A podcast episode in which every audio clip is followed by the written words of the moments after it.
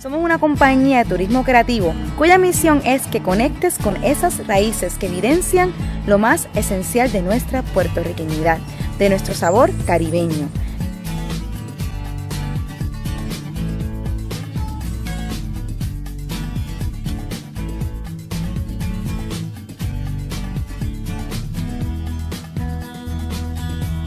Acompáñanos, porque la historia no solo se lee, la historia se camina.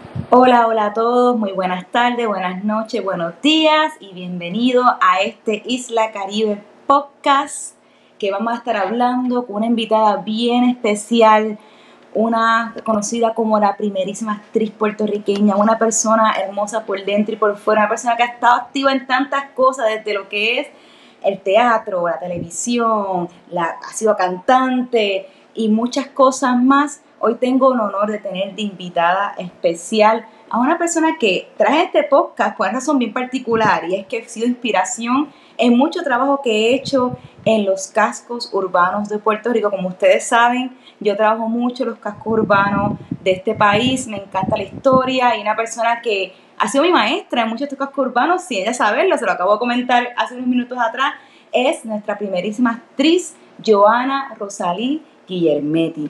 Joana, Dame aquí Hola, buenas, buenas, saludos. Bienvenida, salud, bienvenida al Isla Caribe Podcast. Muchas gracias por estar Encantada de estar con ustedes. Por decir que está disponible para hablar con nosotros en, esta, en este ratito para compartir sobre historia, sobre Puerto Rico y claro, en Isla Caribe nos encanta resaltar a, nuestro, a nuestros personajes puertorriqueños. Joana, te has convertido ya parte de la historia puertorriqueña, yo tengo la dicha de poder entrevistarte.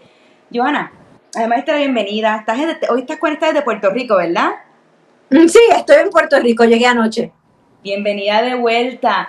Joana, para la gente que está aquí viéndonos hoy día, yo tengo en la Caribe una audiencia que es de todas las edades y yo sé que alguna gente primero va a decir, Joana, nuestra primerísima actriz, pero otras personas no van a saber quién es Joana porque es una generación pues de ahora, de hoy día. ¿Quién es Joana Rosalí? ¿Puedes describirme en un parrafito lo cortito quién eres? Bueno, pues mira, según la, el bio en las redes sociales, soy puertorriqueña, soy actriz, soy em, activista de derechos humanos, soy madre, soy abuela, eh, soy una mujer feliz. Tengo 73 años, ya casi, bueno, a punto, en unos meses cumplo 74. Las personas ancianas como yo somos como los niñitos que cuando tienen cuatro dicen tengo cuatro y medio porque quieren tener cinco. Bueno, pues los viejos también hacemos eso. Yo tengo 73, pero casi 74. Pues muchas gracias por, tomar tu tiempo con nosotros hoy día, este, Joana. Ivana, eh, ¿dónde naciste? ¿Dónde eres? ¿De qué parte de Puerto Rico? Yo nací en San Juan, en Santurce, en la clínica Pavía. Y he vivido en Santurce buena parte de mi vida, la, yo diría que la mayoría de mi vida. Eh, la organización Hipódromo, eh, en Miramar, ahora vivo en, la Parada 24, en la calle San Jorge. Este, Santurce es mi, mi, ambiente, aunque también viví en el área de Río Piedras, en la organización Santa María durante un tiempo. Interesante. Y tú naciste allá y tu familia. A mí siempre llama la atención tu, tu nombre, Joana Rosalí Guillermetti, especialmente el apellido Rosalí Guillermetti. ¿Dónde es tu familia?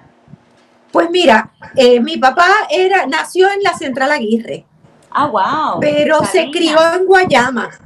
Ah, wow. Y él se sentía siempre guayamense.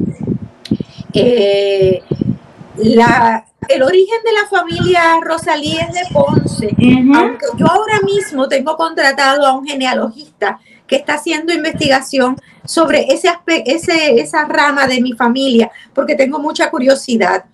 En cuanto a los Guillermetti, los Guillermetti son de San Juan. Hay una famosa historia de la botica Guillermetti que quedaba en la esquina, eh, en una esquina de la, de la Plaza de Armas en el viejo San Juan. Y esta botica Guillermetti formó parte de nuestra historia porque mi bisabuelo, don Fidel Guillermetti Quintero, quien era el boticario más importante de San Juan, acogió en su botica a los heridos cuando la invasión de Estados Unidos a la, a la capital de Puerto Rico. Eh, fue bombardeada nuestra capital y allí se dispensaron gasas y alcohol y medicamentos y se acogieron heridos para atenderlos allí. Mi, mi bisabuelo era autonomista y allí en su botica se llevaban a cabo muchas tertulias de todo tipo, pero mayormente políticas. Interesante, estamos hablando este que ayudó durante el bombardeo que hubo durante la guerra hispanoamericana en 1898. Efectivamente, la guerra cubano-hispanoamericana, porque no fue Estados Unidos y, y, España. Cuba empezó y estuvo 10 años peleando. Así mismo, así mismo. Entonces ahí fue que estuvieron ahí apoyando mucho. Algo sobre sobre la familia Rosalí, si tengo correcto, y por eso hago la pregunta, porque como guía turística en Ponce, parte de mi ruta es la Casa Rosalí, que es una casa espectacular que es hecha por el arquitecto Manuel Domenech. Y yo siempre escucho apellido Rosalí, pienso rápido en esa casa y pienso en la familia del alcalde Pedro Rosalí, que fue alcalde en Ponce. Entre los Rosalí hay muchos Pedros, muchos Pedro Juan y Juan Pedro. Eh, se especula que el primer Rosalí ni siquiera lo escribía con Y eh, y que pudo haber llegado de Haití después de la revolución haitiana, eh, pero realmente no sé. Yo por eso fue que le pedí al genealogista que investigara. De todas maneras, mi apellido no debió haber sido Rosalí, sino que debió haber sido Beloki, porque en, eh, tiempos pasados los papás que no tenían a sus hijos dentro del matrimonio reservaban el apellido para dárselo cuando el muchacho ya, ya que fuese hombre, de manera que no se fuese a arriesgar a tener un muchacho casquivano con su apellido. Y en el caso de mío, el apellido tendría que haber sido Beloki. Eh, mi antepasado, mi bisabuelo por el lado de mi papá tenía que, era de San Sebastián, España, y era Beloki de apellido, pero no le dio el apellido a sus hijos, a mi, a mi abuelo y a mi tío abuelo, y por lo tanto ellos conservaron el apellido de su mamá.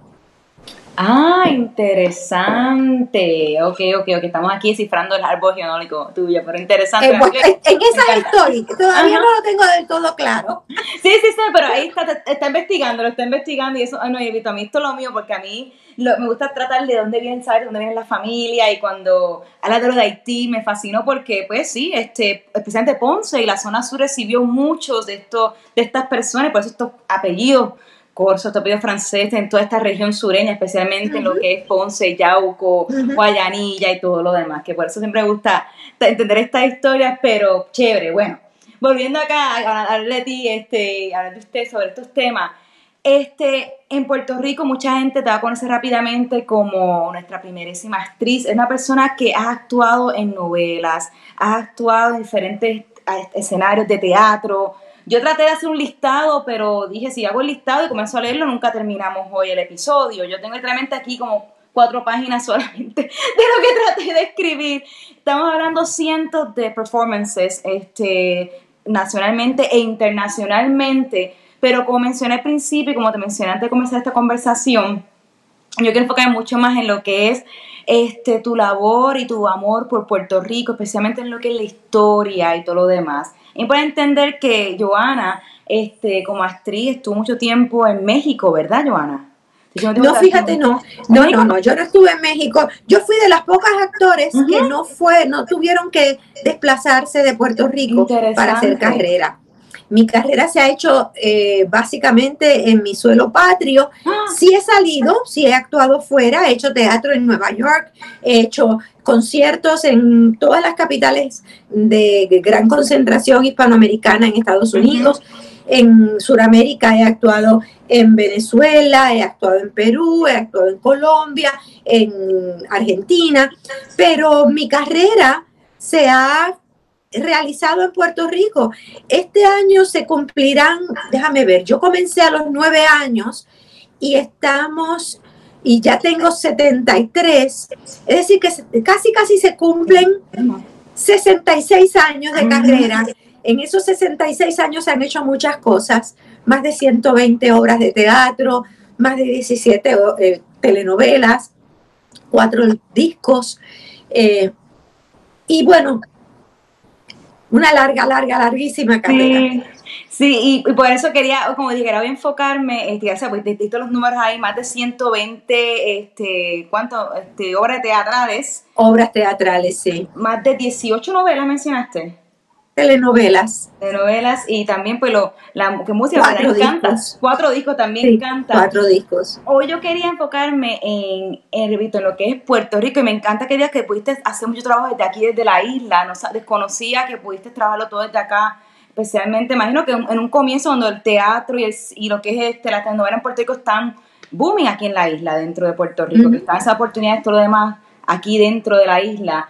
Pero algo que yo quería enfocarme mucho hoy día era en el tema de, de qué te ti a ser una persona que le guste la historia de Puerto Rico, le guste leer tanto. Este, y todo esto lo quiero atar a, lo que, a la razón por la que te conozco, que es la serie de televisión que hiciste, Los Cascos Urbanos Habla. Antes de la serie, sé que también has trabajado en otras cosas de la cultura puertorriqueña, hasta ahora teatros como Tiempo Muerto, que son tan importantes de lo que es nuestra historia puertorriqueña. Y sé que es algo que te has disfrutado porque he podido ver este, clips o he podido escuchar entrevistas. Quiero hablar un poco sobre tu interés por trabajar y estar involucrado en lo que es la historia puertorriqueña y su cultura. Pues mira, yo soy una niña de la ciudad yo nací en Santurce, me crié en Santurce y en mi casa no había carro. De manera que para poder salir del área donde yo vivía, había que salir en guagua o que algunos de mis tíos que tenían carro, pues nos llevaran de paseo. Yo no aprendí a nadar porque no iba a la playa y no tenía acceso a una piscina.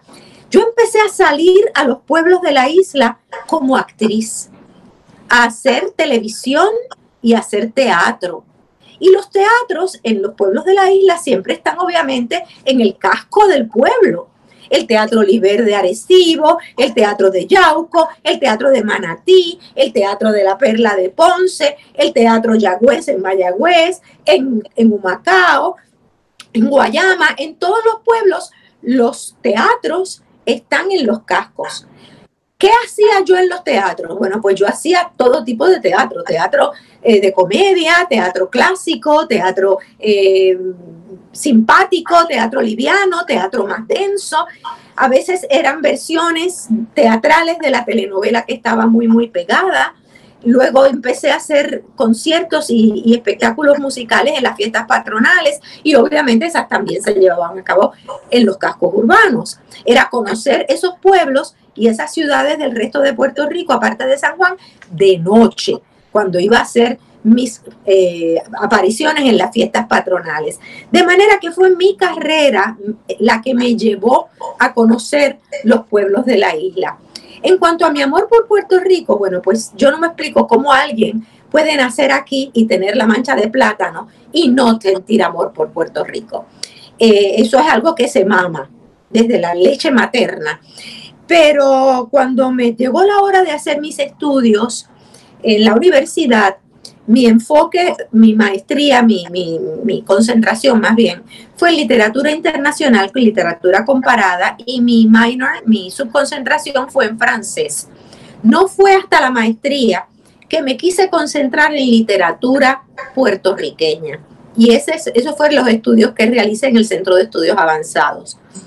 En cuanto a los cascos urbanos hablan, fue una iniciativa de Flavia García, la vicepresidente de producciones Tommy Muñiz, la mano derecha de don Tommy Muñiz, que en paz descanse, y de una de las hijas de Tommy Muñiz, Lucy Muñiz. Si ha habido un puertorriqueño de pura cepa en la historia de la televisión puertorriqueña, ese fue don Tommy Muñiz. Y sus, sus hijos, Tomito, eh, Rafo, eh, Manolo, eh, todos, todos son puertorriqueños de verdad. Y Lucy no es excepción. Ellas fueron las que se acercaron a mí proponiéndome este programa y la, la empresa que lo contrató fue el Sistema Universitario Ana Geméndez. Este programa se realizó para una universidad. La universidad lo solicitó y lo financió para llevarlo a cabo. Luego consiguió otros auspicios de la Fundación Puertorriqueña para las Humanidades y luego fue vendido a la a la televisora del pueblo de Puerto Rico, pero inicialmente fue el sistema universitario Ana G. Méndez la que dio el primer paso. Interesante. ¿Y esto fue en qué año? ¿Te acuerdas? Eh, francamente, tengo entendido que fue, fue en los 2000, fue para el del 2000, acá, juntadito. Eh, la primera mitad del, del, del, 2000, como 2004, 2005, por, por ahí. Como 2006, exacto. Y estuvieron por muchos años grabando y cubriendo gran parte de la isla. Sí, sí, sí, sí. La investigación la hacía Lucy. Lucy hacía la investigación, este, y luego pues llegábamos al pueblo. Y la verdad es que fue una experiencia hermosa, porque en todos los pueblos, grandes y pequeños, hay personas extraordinarias que se han dado a la tarea y casi es un sacerdocio el que tienen por mantener vivas las tradiciones, por mantener viva el respeto hacia la arquitectura, hacia las cosas hermosas que hay en cada pueblo. Y cada pueblo tiene lo suyo. La verdad es que cada pueblo tiene lo suyo, sea en gastronomía, sea en arquitectura, sea en jardines, sea en, su atmósfera, en su clima, como hay bonito, que es un pueblo que, es donde se respira primavera todo el año. Y es maravilloso ir y conocer y hay, que ver la historia que cada una de esas estructuras, cada uno de esos bulevares, esas plazas, eh, tienen para contar. Por eso es que decimos que los cascos urbanos hablan. Cada esquina nos habla de su pasado. No, ahí estaba, eso me encanta y es algo que lo siento siempre que camino un casco urbano, este, en particular Isla Caribe, cuando hacemos un recorrido en otro municipio. Mucho tiene que ver porque fui al casco urbano por curiosidad, este, me tomé la tarea hace como seis años atrás ir a todos los cascos urbanos de Puerto Rico. Me faltaron como cinco, todavía me faltan como cinco, no he ido, todavía no he ido, este, pero casi lo visité casi todos. Y a mí se me llama la atención de los cascos urbanos que uno llega y a encontrar en la plaza una persona, sea un viejito, sea una señora, que se va a quedar hablando la historia, te va a querer contar, se va a emocionar de verte y hacen que te enamores de ese espacio. Este, Así es yo te quería preguntar, me contaste que fuiste a casi 60, 65 municipios, ¿verdad? Que casi los terminan todos. Prácticamente los, los, cubrimos todos. Lamentablemente llegó el momento en que no había más presupuesto, aunque el deseo sí existía, pero hicimos muchos, muchos, muchos. Y en particular, ¿cuál fue uno que te sorprendió? ¿Y por qué? Pues mira, este, todos tenían lo suyo, todos tenían lo suyo. Algunos me dio dolor ver el deterioro.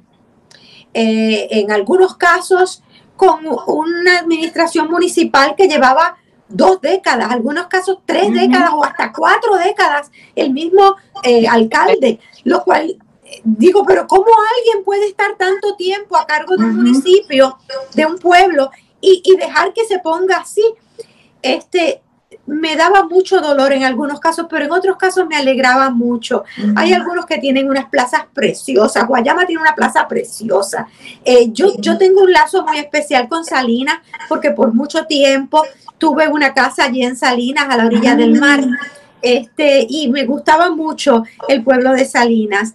Eh, hay, hay, pueblos que no tienen eh, la, la, la iglesia contrapuesta al municipio, que es lo, tradicional. Algunos la iglesia la tienen por el costado. Hay algunos que tienen la plaza que empieza bajita y termina alta porque está en una cuesta. Cada uno tiene su particularidad y cada uno tiene su eh, particular delicia gastronómica. Sí, sí, sí. Como los granos en Humacao. Ajá. Sí, así son deliciosos y siempre en una esquinita de la plaza hay un hay un vendedor de granos que es una fritura, una fritura, no, no tiene nada que ver con, con, eh, habichuelas, ni con ni con garbanzo. A mí siempre me hablan, no los he probado, pero sí me lo, menciona todo el mundo, tienes que ir a probar los granos de Macao. Los granos, sí, sí. Los helados de los chinos, en las frituras tal. la verdad es que los conos, los conos de pulpo y de carrucho que se consiguen en Ponce. No, que son, espectaculares, cada uno tiene, como dice, su historia, pero también su gente, su, su gastronomía. interrumpo mi propio programa para invitarlo a nuestra comunidad en Patreon, un lugar donde puedes conseguir el contenido exclusivo compartido en este podcast y ser parte de una comunidad que apoya este proyecto a seguir creciendo y llevando la historia de una forma diferente. Sigue el enlace en la descripción de este podcast para que te unas a esta comunidad de gente que ama la historia Puerto Rico y apoya a Isla Caribe. Volvemos al programa. Una, una pregunta que siempre hacías este, en, la serie era al final que preguntabas cuál era el proceso para, para recuperar el casco urbano, para restaurar. Lo hiciste en todos, en todos los episodios. Y yo he visto cómo algunos en verdad lo que dijeron lo, lo cumplieron. Yo lo he visto, eh, porque he visto, los veo todos siempre en municipio y veo como algunos cumplido, algunos no han cumplido. A mí me sorprendió y quiero mandarle un saludo a la gente de, de Coamo, que cuando fuiste, este, estaban eh, comenzando a restaurar una casa, que me acuerdo que dijiste, esto no es una ruina, esto es una, esto es una casa. Y está espectacular ahora. Este, sí. Un saludo a esa, esa estructura de la esquina, se fue el nombre de la casa. Pero algo que sí, este, que esa pregunta que siempre hacía, me, me preguntaba siempre, una persona como mi generación, la gente de mi generación, nos criamos mucho lejos de los cascos urbanos lejos de estos espacios porque, por particular, yo nací y me crié en los 90, que es cuando también los moles, los centros comerciales comienzan pues a expandirse por todo Puerto Rico. El caso más grande en Ponce, que es donde me crié, este, del Fox Delicias nos fuimos a, lo que era ahora Plaza del Caribe, de la, del Paseo Atocha a Centro del Sur. Y este, somos una generación en particular, estoy hablando en general, este, que no nos criamos, o, los cascos urbanos no eran nuestros espacios de hacer nuestras compras, de, estar, porque en verdad están los centros comerciales, pues aire acondicionado, más como estacionamiento, más como estacionamiento. Te pregunto, ¿qué, qué, ¿cómo podemos motivar a la juventud a que use estos espacios que son tan importantes, especialmente cuando somos gente que no nos criamos? Yo, en verdad, yo sí me crié en uno, yo vivo en uno ahora mismo, pero ¿cómo podemos motivar a una generación que no fue parte de esa, de esa vida porque estuvo fuera de urbanizaciones y en centros comerciales, a que vuelva a ocupar estos espacios, porque ese es un reto más grande, es que se ocupen estos espacios. Bueno, yo creo que tú estás haciendo una labor muy bonita precisamente eh, en esa dirección. Y el programa de los cascos urbanos hablan también hizo lo propio. Pero indudablemente la juventud hoy en día funciona a través de las redes sociales. Yo creo que los municipios tendrían que promover lo que el casco urbano tiene para ofrecer, su particularidad, lo que lo hace único y especial a través de las redes sociales, a través de esos influencers que se desplazan y que pueden llamar la atención hacia lo que tiene cada pueblo. Pero indudablemente, creo que los cascos urbanos se tienen que reinventar en cuanto a, ofrecer algo que en el centro comercial no puedan ofrecer. Es decir, en el centro comercial tienen las grandes tiendas, tienen las tiendas de los restaurantes de comida rápida, etcétera. Pero esos restaurantes particulares que, que se come esto bien, bien especial, o estas tiendas muy, muy particulares porque son, digamos, de hilos de tejer, o porque son eh, de reparación de guitarras, o porque son de eh, eh, costura para bebés, pues esas son cosas que pudiesen ser atraídas a los cascos urbanos para que el que quiera buscar eso en particular tiene que ir al casco urbano. Y entonces seguirle la pauta a los grandes, eh, los pueblos de, Europa, donde debajo de las plazas han hecho los estacionamientos.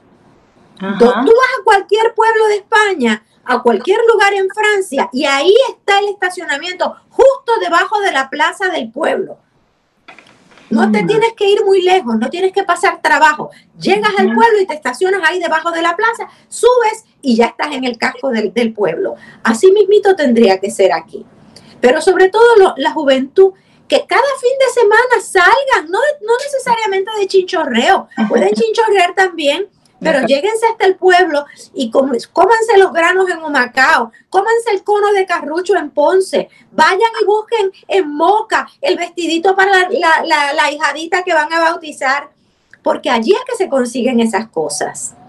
Nacimos de que tiene que ser una experiencia estos espacios. Este, digo, son muchas las personas que los centros comerciales se parecen mucho unos al otro y están buscando cómo hacer experiencias dentro para atraer a la persona. Entonces, ¿cómo hacemos que los centros históricos sean esa experiencia? Y es lo que yo siempre digo a las personas, sí hace calor, pero es una experiencia única que va a tener este casco urbano bien claro. comprando esta tienda, escuchando esta música, conociendo estos personajes que a veces uno dice, ay, es que yo no quiero este, ver con esta persona, yo, pero es que son personajes también de los espacios y para mí me gusta motivar mucho a las personas que, especialmente a la juventud, vea que es un lugar chévere para estar, un lugar divertido para estar, un lugar único para estar. Pero fíjate, muchos, muchos pueblos tienen en sus plazas conchas acústicas o tienen unas glorietas para llevar a cabo conciertos, recitales de bandas municipales, etcétera.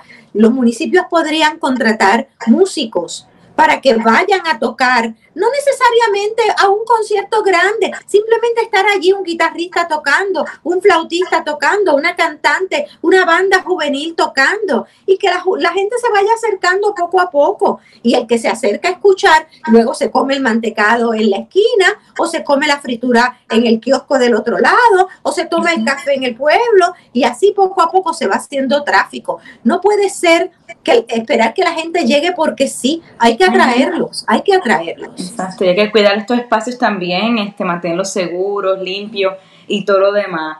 Joana, este, me consideraste que entraste a los cascos urbanos gracias al trabajo que hacías en el teatro, que iba a los cascos urbanos a actuar, y tuviste la oportunidad de estar en el Teatro Apela, me comentaste. Sí, sí, ha sido uno de los teatros es, ha sido uno de los teatros en los que más he actuado fuera de San Juan. En San Juan, obviamente, el Teatro Tapia fue mi, mi casa por mucho tiempo y luego cuando fue inaugurado el Centro de Bellas Artes y también luego el que era el Teatro Matienzo, que ahora se llama Teatro Arribi.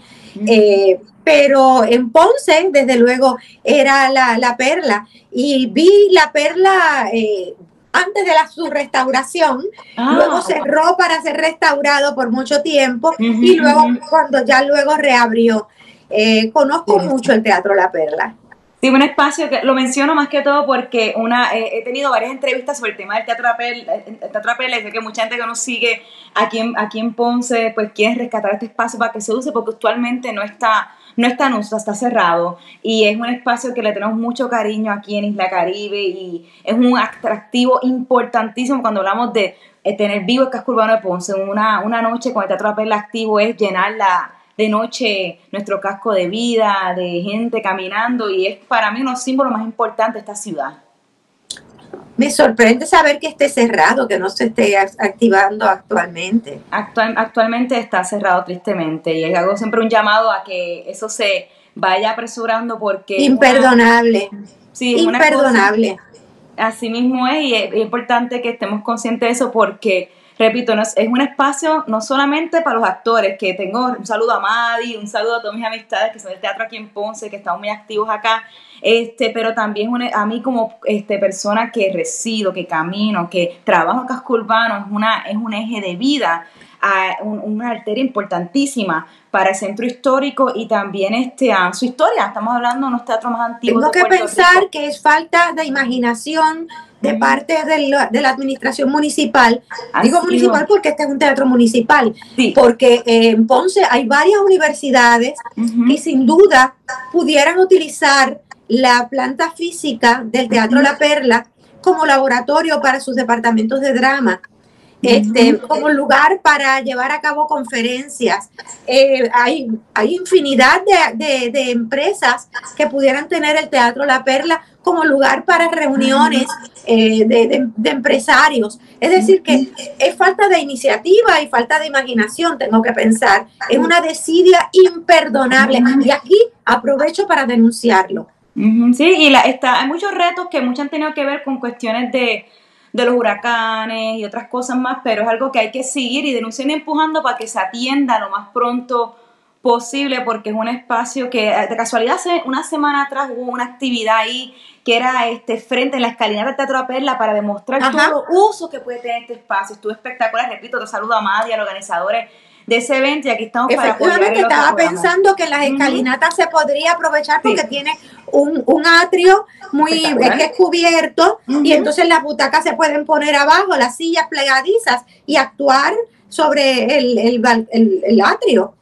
Sí, así, así me pasó hace, hace unas semanas y estuvo espectacular y ahora hay que seguir pues, llevando la parada para que esos problemas que tiene ahora mismo, que repito, más han sido daños que han sido causados pues por huracanes, los terremotos, otras cosas más, pero que no ha sido causado, perdona que te, que te interrumpa, no ha sido causado por huracanes. El huracán atacó a todo Puerto Rico. Hay otros teatros que están funcionando. Está cerrado por falta de iniciativa, por falta de imaginación y por, por intereses de otro tipo pero no es por el huracán, porque huracán lo vivimos todos. Exactamente, y así, así deseamos que se avance a, abrirse ese teatro. Este, ya, ya para ir cerrando, estamos llegando aquí a la media hora, Joana, este, comentaste ahorita este, sobre tu maestría en literatura puertorriqueña. Y yo soy una persona que me encanta leer, este, vas a verme a mí con libros en todos lados, también he leído que te encanta leer. Y quiero que me recomiendes un libro sobre Puerto que te encante. O que venda a mí y a, a, la audiencia en general. Porque a mí algo que pues fíjate, que la gente lea también. El libro que te voy a recomendar no es de literatura, es de fotografía. Interesante. Y es el libro que se llama Contrastes de Jack Delano.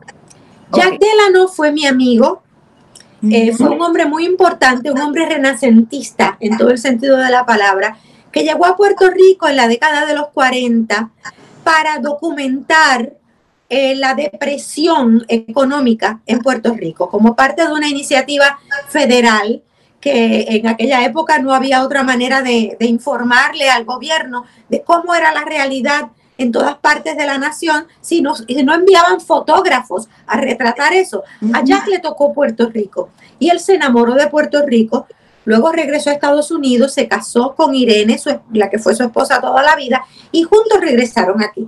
Jack retrató a Puerto Rico en los años 40, 50, 60 y luego regresó a, ah, fotografiar esos mismos lugares y esas mismas personas. El libro se llama Contrastes y cuando yo daba mis clases de teatro en la Universidad de Puerto Rico y en la Universidad del Sagrado Corazón, yo le asignaba a mis estudiantes que estaban leyendo, digamos, La Carreta o Tiempo Muerto o Bienvenido Don Goyito o Vejigantes, que miraran las fotografías de Jack Delano, porque esa es una realidad histórica que ya no existe. Esos rostros con los, las, cachetes sumidos por la falta de alimentación, esas miradas, pero con una dignidad y una seriedad asombrosa y admirable, están plasmadas en las fotografías de Jack Delano. Si alguien quiere conocer el Puerto Rico de ayer, para entender el Puerto Rico de hoy, les recomiendo que estudie las fotografías de Jack Delano. Excelente. Eh, lo conozco, conozco a Jack Delano, no, no conocía el libro. Lo voy a buscar y especialmente importante, como mencionaste, Puerto Rico de ayer que ahora pues con tanta tecnología estamos enfocados en ciertas partes de la historia pero en particular esos años, estamos hablando de los 40, los 50, una transición gigante pasó en Puerto Rico, este, y pues he leído los libros de historia, es importante poder ver eso en fotografía, que lo, voy a buscar, lo voy a buscar. bueno, Joana, este, ya, ya para ir cerrando, en verdad, primero que todo, además de agradecerte por tu tiempo hoy día para conmigo un ratito. Sabes que soy tu fan, especialmente con el trabajo que has hecho de promocionar nuestro centro histórico, nuestra historia y nuestra cultura. Me gustaría, si, si puedes, que en nuestra audiencia, más que todo, este, muchos jóvenes puertorriqueños, me gustaría si puedes darle un consejo a la juventud puertorriqueña aquí para que te puedan escuchar y, y se motiven a seguir adelante. ¿Qué podrías decirle? Pues mira, a, cada joven puertorriqueño le digo que, que se mire hacia adentro y se reconozca como lo que es, que aprenda de nuestra historia, que aprenda nuestros valores, que aprenda nuestra idiosincrasia. Puertorriqueño no es haber nacido aquí, puertorriqueño no es vivir aquí, puertorriqueño no es ni siquiera hablar español, puertorriqueño es ser. Por eso es que hablamos de la diáspora, porque no importa dónde estemos, seguimos siendo. Y eso hay que conocerlo bien. ¿Qué es lo que soy? ¿Cómo soy? ¿Por qué soy como soy? ¿Quiénes fueron mis padres, mis abuelos? ¿Cómo fue mi pueblo? ¿Cómo fue mi historia? ¿Hacia dónde voy? Si sabemos eso, podemos ser dignos borinqueños para que nuestros hijos y nuestros nietos también lo sean. Excelente, Joana. Muchas, muchas gracias por estas palabras. Repito. Gracias a ti por tu iniciativa. Gracias por toda la inmensa labor, gracias por apoyar estos esfuerzos desde los cascos urbanos hasta el teatro. Tus palabras son bien importantes, sé que van a motivar a todas las personas que están escuchando, especialmente a, a los ponceños que están luchando también por nuestro Teatro La Perla, que repito, un lugar tan valioso en tantas áreas que sé que eso hace muy emotivos para ellos. Y repito, gracias de nuevo, espero que tengas un excelente día. Sabes que ti, aquí tienes una amiga en Gracias. Igualmente. Mucho, mucho éxito con todos tus proyectos, porque yo sé que es bien, bien activa. Estamos hablando. Pues yo quiero que, que, que reabran el Teatro La Perla para volver a pararme sobre ese escenario y poder mirar hacia las más de mil butacas que tiene el Teatro La Perla. Es uno de los teatros con más capacidad de público que tiene Puerto Rico y de una arquitectura extraordinaria. Yo creo que si no se ha abierto todavía, es cuestión de que se muevan y lo hagan pronto, porque tiene prioridad. Muchas gracias a ti y muchas gracias a tu público. Gracias, Giovanna, y gracias a todo el mundo de tonizarnos. Aquí seguimos en La Caribe Podcast. Hasta el próximo episodio la próxima semana. Adiós a todo el mundo. Gracias, Giovanna. Bye bye.